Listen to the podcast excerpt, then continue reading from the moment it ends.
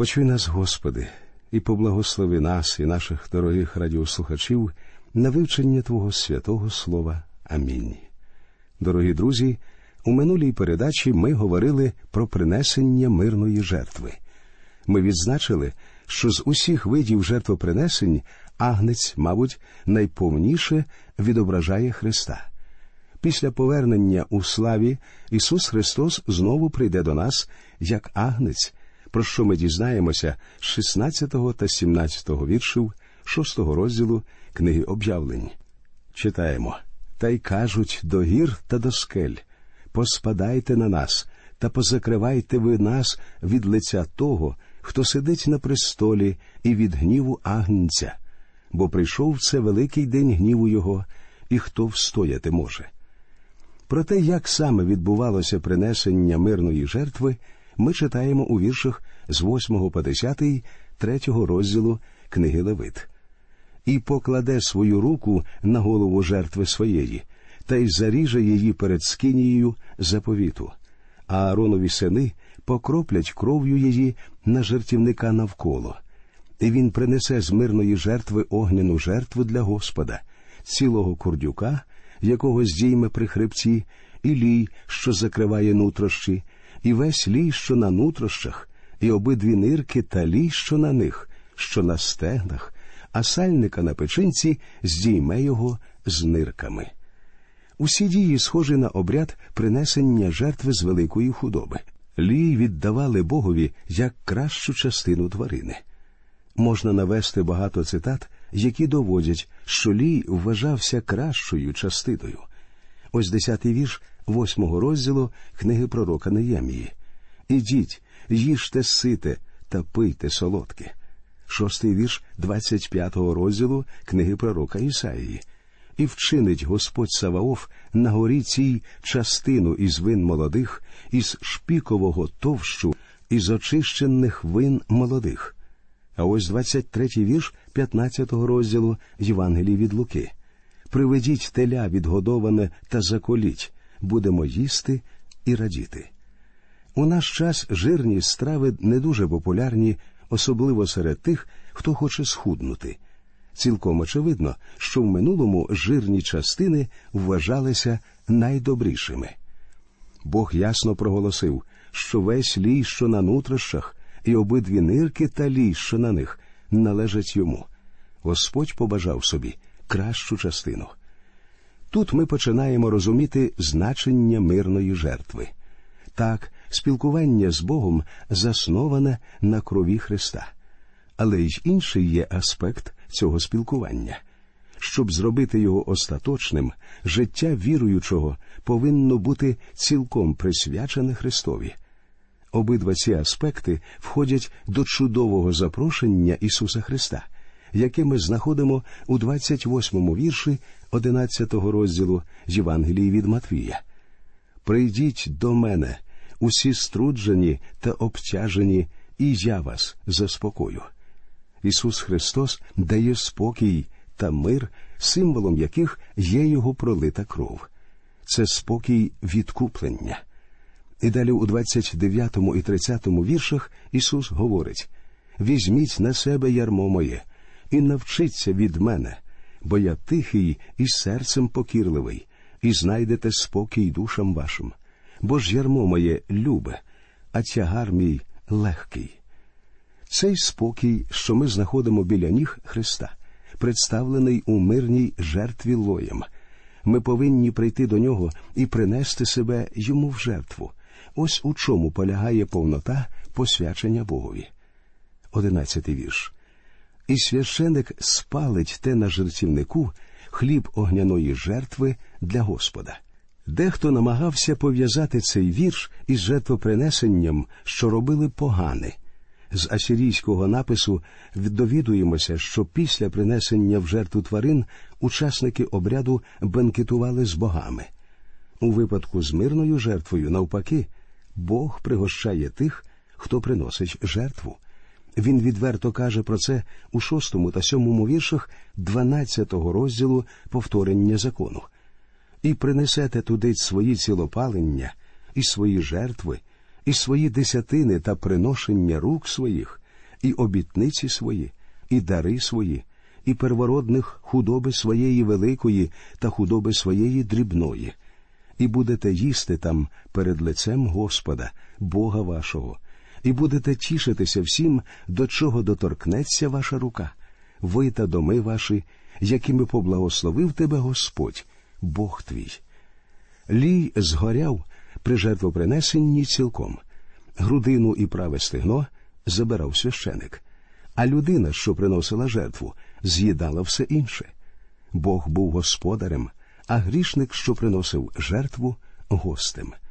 Язичницький же банкет готувався навпаки, і саме в цьому Ісаїя звинуватив ізраїльський народ, коли той повернувся до ідолопоклонства. Читаємо одинадцятий вірш 65-го розділу книги пророка Ісаїї. А ви, що Господа кидаєте, забуваєте гору святу мою, що ставите гаду трапезу, а для мене виповнюєте жертву литу. У мирній жертві Бог надає людям трапезу. Це проливає світло на багато віршів Біблії. Наприклад, на п'ятий вірш 23-го псалма. Ти передо мною трапезу зготовив при моїх ворогах. Дев'ятий вірш 35-го псалма. Вони з ситості дому Твого напоюються. 51 і 57 вірші 6 розділу Євангелії від Іоанна. Я хліб живий, що з неба зійшов. Коли хто споживатиме хліб цей, той повік буде жити, так і той, хто мене споживає, і він житиме мною. 26 вірш 26 розділу Євангелії Матфія. Прийміть, споживайте, це тіло моє. Бог готує трапезу спасіння і спілкування з ним, про що свідчить мирна жертва. Вона ж допомагає нам глибше зрозуміти притчу про блудного сина. Саме батько убиває відгодоване теля, коли син повертається додому. А в притчі про велику вечерю Бог кличе багатьох. Читаємо Ідіть, бо вже все наготовано. Це трапеза спасіння, приготовлена Отцем. Перечитайте ще раз перший розділ першого послання Іоанна. Спілкування з Богом полягає у викупленні нас кров'ю Христа і в пізнанні Христа та сповіді наших гріхів. Спочатку ми приймаємо Бога через прийняття Ісуса Христа як нашого Спасителя, а потім приходимо на вечерю спілкування. Сучасна людина вважає, що може сама приготувати трапезу спасіння і запросити Бога на неї. Друзі мої, це суто язичницьке трактування. Лише Господь дає спасіння, і лише Бог готує трапезу спілкування. Далі в книзі Левит ми читаємо про жертву скіз. Почнемо з 12-го вірша 3-го розділу. А якщо жертва його коза, то піднесе її перед лице Господнє. Це третій і останній вид мирної жертви. Усі три різновиди є важливими для змалювання образу Христа в мирній жертві. Жертва скіз символізує Христа, який здатен цілком узяти на себе гріх людини. Він був принесений у жертву за наш гріх. І це не просто гарні слова, це факт. Ісус Христос в благання за наші гріхи. Він сповна заплатив за них. Бажаючи уникнути незаслуженого покарання, ми говоримо не хочу бути козлом відпущення. Отож, друзі мої, Христос бажав стати нашим відпущенням. Він був покараний і за ваш, і за мій гріх. Його жертва яскраво і повно охарактеризована у віршах 6 по 14, 10 розділу послання до євреїв. Обряд жертвопринесення кіз схожий із принесенням в жертву великої і дрібної худоби. Читаємо і покладе свою руку на голову її, та й заріже її перед скинією заповіту, а Ааронові сини покроплять кров'ю її на жертівника навколо, і він принесе з неї жертву свою, жертву для Господа, лій, що закриває нутрощі, та весь лій, що на нутрощах, і обидві нирки, і лій, що на них, що на стегнах, а сальника на печінці здійме його з нирками. І священик спалить їх на жертівнику. Це пожива, огняна жертва на любі пахощі, увесь лій для Господа. Оце постанова вічна для ваших родів у всіх осадах ваших. Жодного лою і жодної крови не будете їсти. Ми повинні зупинитися на двох висловах увесь лій для Господа, і жодного лою і жодної крови не будете їсти. Ці дві заборони вражаючі. У сьомому розділі, в якому йдеться про мирну жертву, вони проголошуються ще з більшою силою. Причина заборони споживати кров записана у віршах з 10 по 14, 17 розділу книги Левит, і трохи згодом ми будемо розглядати її. А от причина заборони їсти лій наводиться саме тут увесь лій для Господа. Людині нагадують, що вона відкуплюється кров'ю. Завдяки цьому Бог приймає нас. Так ми потрапляємо на вечерю єднання і спілкування з Господом. Однак весь лій ми віддаємо Богові, який вимагає найкращого. Якщо ми хочемо насолоджуватися нашим спілкуванням з ним, ми зобов'язані віддавати йому найліпше, що в нас є. Ми повинні цілком присвятити себе йому. Слідом за прийняттям нашого викуплення, ми по своїй любові повинні присвятити своє життя Богу для того, щоб увійти в Його спокій. У цьому зміст 12-го розділу послання до римлян і Євангелії від Іоанна, третій розділ. Ми отримуємо спасіння через кров Христа, а освячуємося і служимо через надання Богові найкращого. Закон про мирну жертву наводиться у віршах з 11 по 38 7 розділу книги Левит. Тут ми знаходимо останні і найдокладніші вказівки відносно усіх п'ятьох жертвопринесень. Щоб насолоджуватися миром Божим, ми повинні усвідомити цінність і значення всіх жертв. До мирної жертви ми повернемося і розглянемо її детальніше, читаючи сьомий розділ книги Левит. Зараз же буде досить сказати, що Аарон і його сини, священики, одержували як свою частину мирної жертви грудину і праве стегно.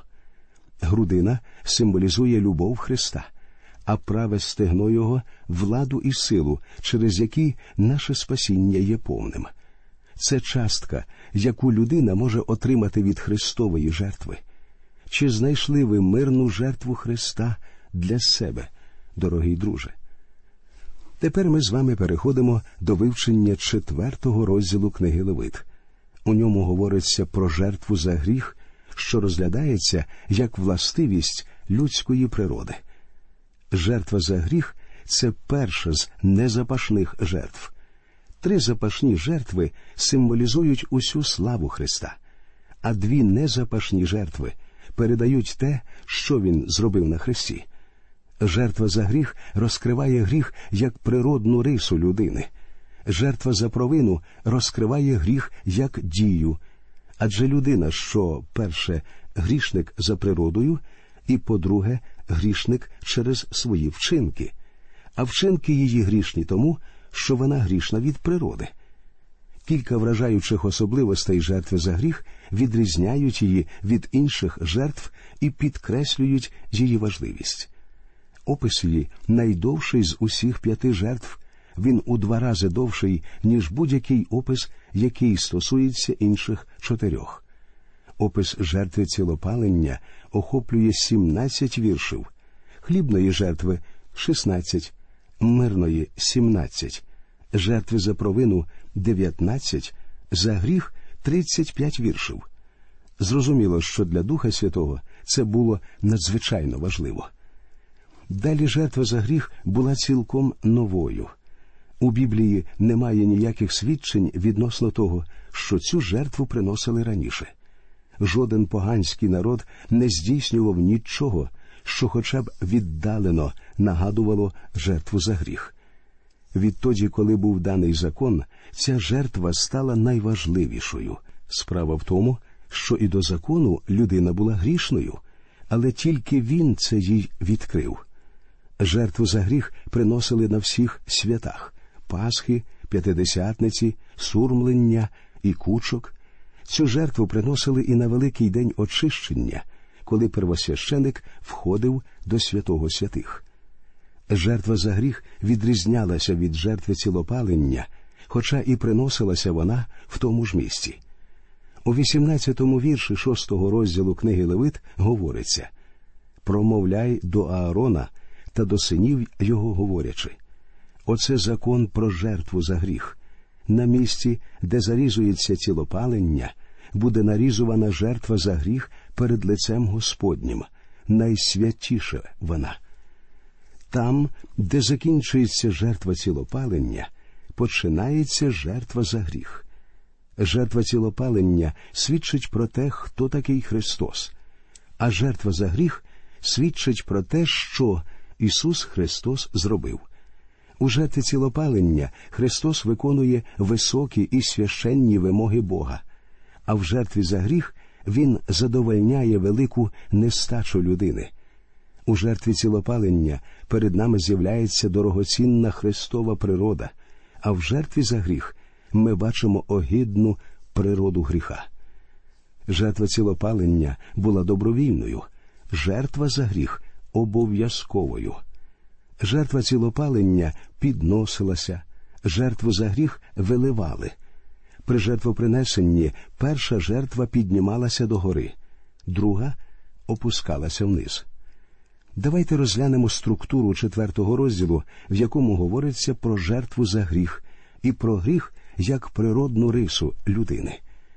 Перший та другий вірші розповідають про гріхи, зроблені помилково. Вірші з 3 по 12 розповідають про гріхи священика. Вірші з 13 по 21 розповідають про гріхи громади. Вірші з 22 по 26 розповідають про гріхи начальників. Вірші з 27 по 35 розповідають про гріхи звичайних людей, а про закон жертви за гріх розповідають вірші з 24 по 30 з 6 розділу книги Левит. Отже, давайте прочитаємо перший та другий вірші цього розділу, які розповідають про гріхи, зроблені помилково. І Господь промовляв до Моїсея, говорячи промовляй до Ізраїлевих синів, говорячи коли хто невмисне згрішить проти якої зо всіх заповідей Господніх, чого не треба чинити. Як бачимо, мова йде про гріхи, зроблені через незнання. Тих, хто згрішив свідомо і навмисне, ця жертва не стосувалася. У 28-му вірші 10-го розділу послання до євреїв Бог каже Хто відкидає закона Моїсея, такий немилосердно вмирає при двох чи трьох свідках. Вірш цей доводить, що для тих, хто навмисно відкидає Ісуса Христа, спасіння немає. А трохи раніше, у 26 і 27 віршах того ж розділу говориться бо як ми грішимо самовільно, одержавши пізнання правди, то вже за гріхи не знаходиться жертви, а страшливе якесь сподівання суду та гнів палючий, що має пожерти противників. Той факт, що гріхи іноді чиняться ненавмисне, ще раз підтверджує істину про те, що людина грішна від природи. Друзі мої, я зобов'язаний оголосити, що ми всі грішники, відомо нам про це чи ні, щоб не стверджували традиції або звичаї того чи іншого історичного періоду. Людина грішна, і ставлення Бога до гріха не змінюється. Ми чинимо те, що є огидним для Господа, тому що за своєю природою людина просто не здатна зробити нічого доброго. Про гріхи свої людина повинна знати, тому що вони завжди залишаються гріхами, хто б їх не чинив. Жертва за гріх приносила людині повний осуд. Вирок цей знаходить дуже яскраве відображення у світовій літературі. І, звичайно ж, необхідно визначити і розглянути цей важкий комплекс людських провин, перш ніж шукати від них ліки. Читаємо декілька віршів із псалмів. Випробуй, Боже, мене і пізнай моє серце, дослідити мене і пізнай мої задуми, і побач, чи не йду я дорогою злою, і на вічну дорогу мене попровадь. 139 псалом. А ось вірші з 50-го псалма. Тобі, одному тобі я згрішив, і перед очима твоїми лукаве вчинив. Тому справедливий ти будеш у мові своїй, бездоганний у суді своїм. Як ви самі бачите, звертатися по допомогу потрібно не до психіатра, а до Господа, Ісуса Христа. На жаль, сьогодні дуже багато хворих, які страждають комплексом провини та нервовими розладами, відразу біжать до психоаналітиків. Складається враження, що психіатри і психоаналітики знають щось, чого немає в Слові Божому. Я впевнений, що враження це помилкове. Наше лихо в тому, що ми грішні від природи. Отож прийдімо на прийом у кабінет Бога і повідаймо йому, всемогутньому лікареві, про те, якими є захворювання наших душ, і він вилікує нас. У наступній передачі ми продовжимо вивчення шостого розділу книги Левит, а поки що нехай Господь вас рясно благословить. До нових зустрічей в ефірі.